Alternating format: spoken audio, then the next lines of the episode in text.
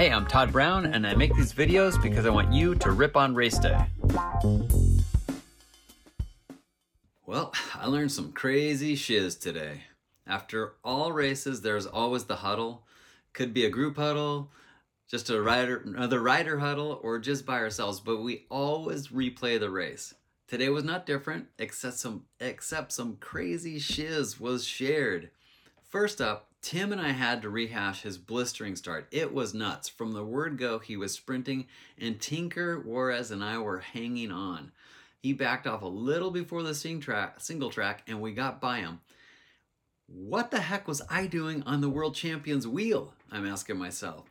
Weaving, bobbing, and dodging some very fast, flowy single track, I was there for a bit. This was blowing my mind. I have never been there. Either Tinker has raced pro or had a call up to the front row. Now, this is two weeks in a row he has put the wood to me. 15 minutes in a three hour race last weekend, three minutes in a one hour race this weekend. Could I have held his pace?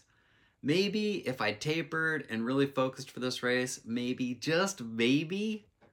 Could he have gone faster? Probably, but it's something to think about. I'm just, am I just going to resign myself that we are all racing for second place when Tinker shows up, or am I going to go for it?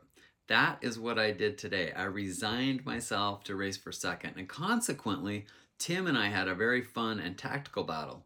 Here's another weird thing. Because I didn't really know Tim before our battle at Cactus Cup a few weeks back, I figured I could probably beat him. Why? Who knows? I learned it was totally unjustified. He has beaten really fast guys who regularly smoke me and have smoked me soundly in the past, the recent past.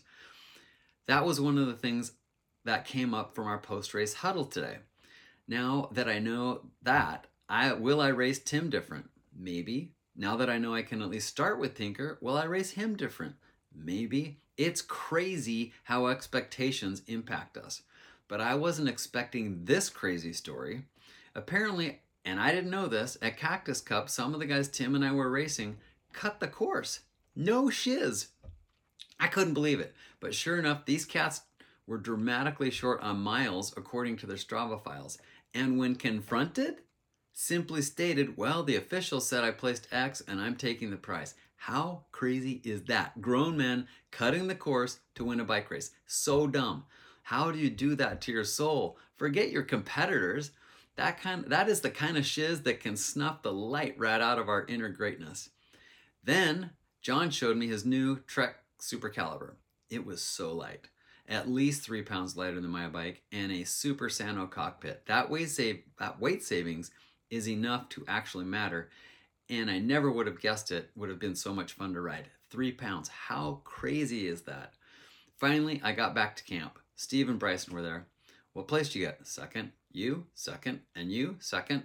If you're a regular reader, then you already know I have the largest collection of second place awards in the world. But three friends all ending up second in their categories? That's some crazy shiz.